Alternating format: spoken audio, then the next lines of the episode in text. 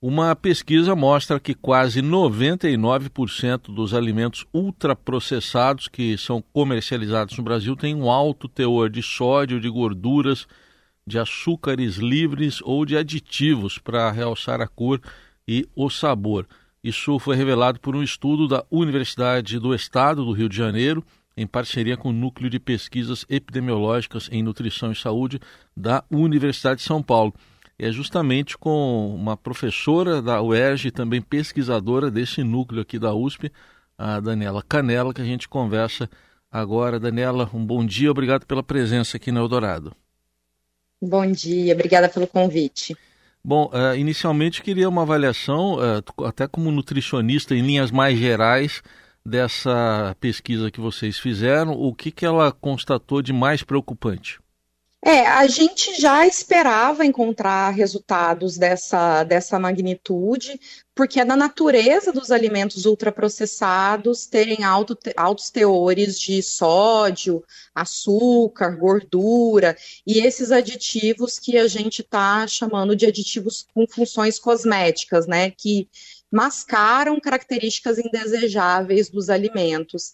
É, mas fazer essa quantificação e aplicar o conceito de ultraprocessado aos rótulos dos alimentos, encontrar que aquele conceito de fato né, se expressa na, na vida real, é, foi bastante, bastante importante, porque isso só tinha sido feito anteriormente por pesquisadores com conflitos de interesse com a indústria de alimentos, então questionavam a qualidade do conceito, a robustez do conceito de, de ultraprocessados. Né? Então, apesar de a gente esperar o resultado, é, mostrar empiricamente que o conceito funciona e ele é robusto, foi bastante importante.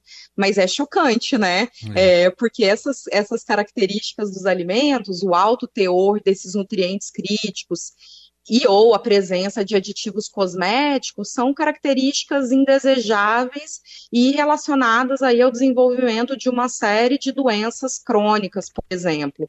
Então, é bastante alarmante é, esse resultado. É, quando a gente fala em alimentos ultraprocessados, a gente está falando em muita coisa, né? Quais são os principais? O, o, o, que, que, que, que, itens, por exemplo, que essa pesquisa uh, pôde observar? Na pesquisa, a gente avaliou todos os ultraprocessados que estavam disponíveis nos supermercados, né, em diferentes estabelecimentos de diferentes redes é, presentes aqui no Brasil. É, marcadores importantes dos ultraprocessados são os biscoitos doces, os biscoitos salgados, margarina, refrigerante, pão de forma, bisnaguinha, bebida láctea, enfim, uma série de produtos que está aí bastante presente mesmo nas prateleiras dos supermercados. É, desses produtos todos, desses itens todos, que vocês foram mais 10 mil itens, né? É, uhum. que vocês fizeram, tem algum que chame mais atenção, que acenda mais um sinal de alerta? É, os biscoitos doces, os biscoitos salgados, as margarinas, tortas doces, chocolates, bebidas lácteas e sorvetes, em 100% desses tinha alguma daquelas características estudadas, né? Então, ou a presença de nutriente crítico ou aditivo cosmético, mostrando aí que não há dúvida de que esses grupos de alimentos são ultraprocessados. E acho que é interessante porque alguns desses eventualmente são passíveis de publicidade como se fossem opções saudáveis, né? A gente vai ter aí alguns biscoitos doces é, que tem propagandas atreladas a ele como se fosse a opção para o verão, para as pessoas comerem emagrecerem. Então, acho que é bem importante esse achado, né? Que ainda que tenha um marketing atrelado, que tenha a adição de fibra, de determinadas características positivas a esses alimentos, eles seguem sendo ultraprocessados e têm essas características negativas. É, você fez uma citação aí de doenças crônicas, né, que podem ser desenvolvidas, até agravadas. É, que doenças que dá para a gente citar em relação a esse consumo de alimentos ultraprocessados com esses níveis aí de gordura, de sódio, corantes, enfim, o que, que, que dá para citar de mais preocupante? Legal. Os primeiros estudos foram da relação entre o consumo de ultraprocessados e obesidade e ganho de peso ao longo do tempo. Mas depois disso, a gente já tem estudos no Brasil e no mundo que relacionam os ultraprocessados a desenvolvimento de diabetes, hipertensão, doenças cardiovasculares, alguns tipos de câncer, inflamatória intestinal, alguns tipos de doença respiratória e até mortalidade precoce por todas as causas, né? Então, realmente é, acende um alerta aí para gente sobre a importância de evitar esses alimentos. Ah, em relação à legislação, quer dizer, vocês fizeram uma constatação que realmente é alarmante, mas o que, que na sua visão, precisaria mudar para que pelo menos essa informação chegasse ao consumidor?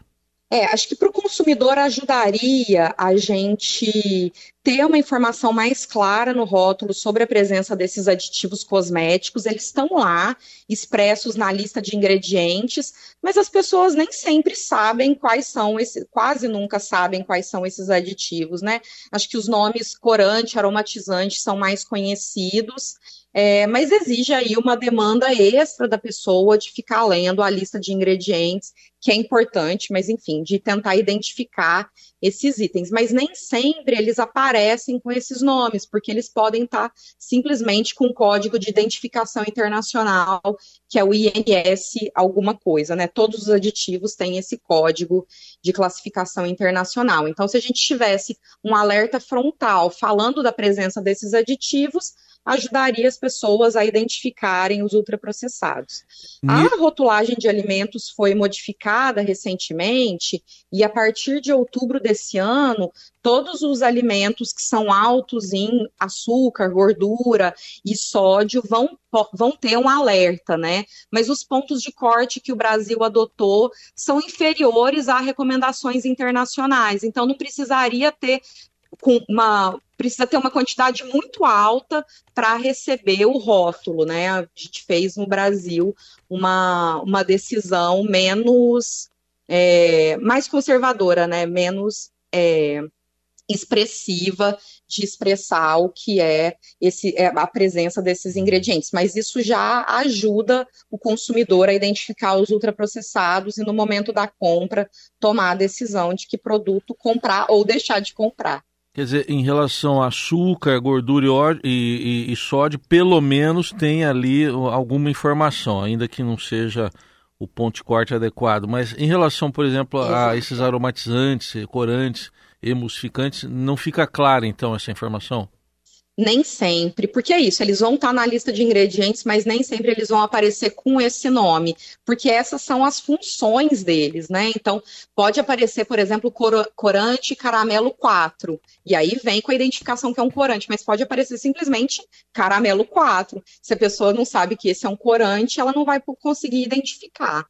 É, diante desses dados todos aí que vocês é, constataram, é, mesmo assim, sem ter essa rotulagem adequada, é, tem saída para o consumidor?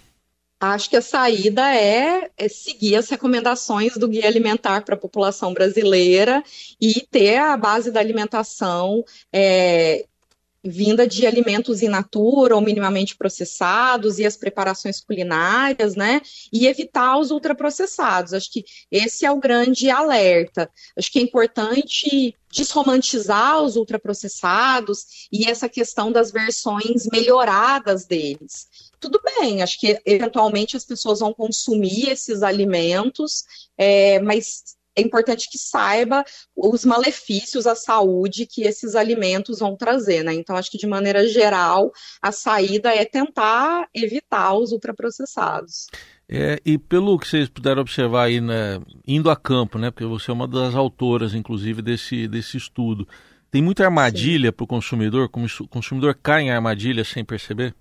Ah, sim, porque acho que tem esses alimentos que são mais glamorizados e vendidos como versões saudáveis de ultraprocessado, né? Então, esses são mais difíceis para as pessoas se elas não tiverem muito atentas ao rótulo para identificar são ultraprocessados. Os próprios néctares, é, essas bebidas adoçadas, né, de sabor de fruta, que tem pouca fruta na sua composição, elas se vendem como opções saudáveis, né? Acho que uma pessoa menos atenta pode comprar essa bebida como uma, uma simplesmente uma versão do suco natural.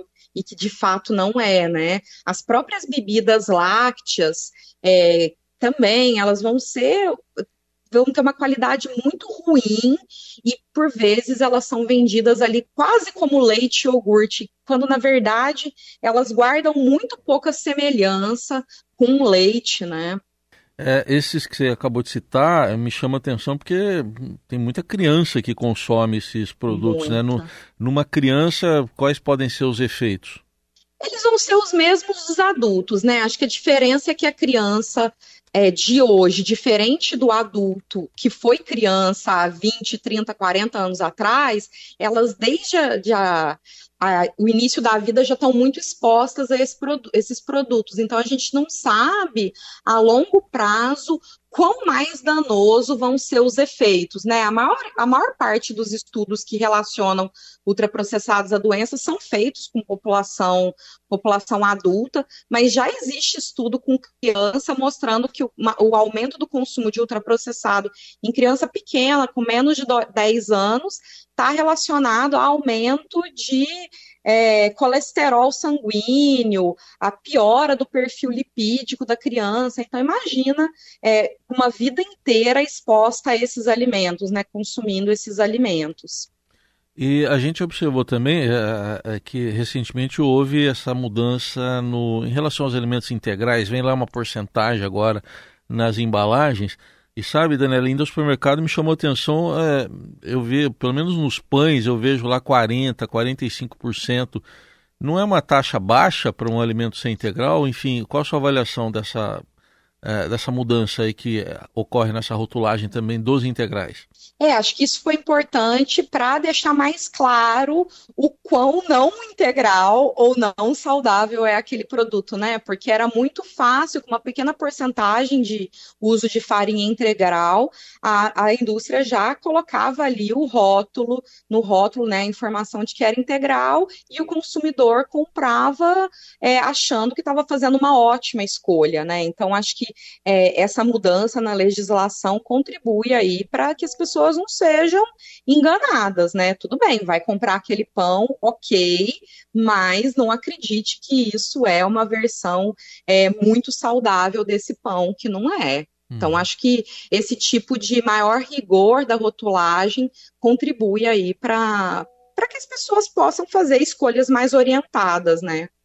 Muito bem. Para a gente fechar, Daniela, como uma das autoras desse estudo, acho que você já esclareceu bem toda a situação, mas que recado final você daria para as pessoas que nos ouvem agora, que estão ali saindo para fazer uma compra nesse momento e que ficam sabendo dessa forma, que, desse excesso de gordura, de sódio, uh, de açúcar e de outros aditivos nos alimentos?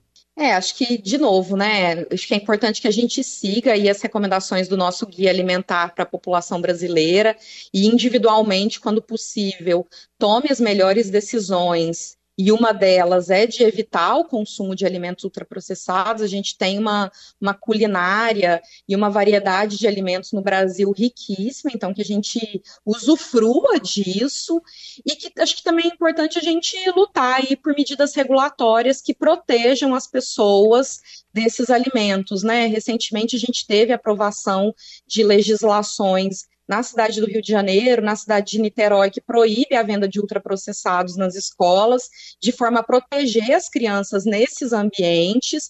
Então, acho que é importante que a gente lute e defenda esse tipo de restrição, né, para proteger as crianças e garantir aí um futuro de mais saúde para elas. Então, cozinhar em casa ainda é o mais saudável?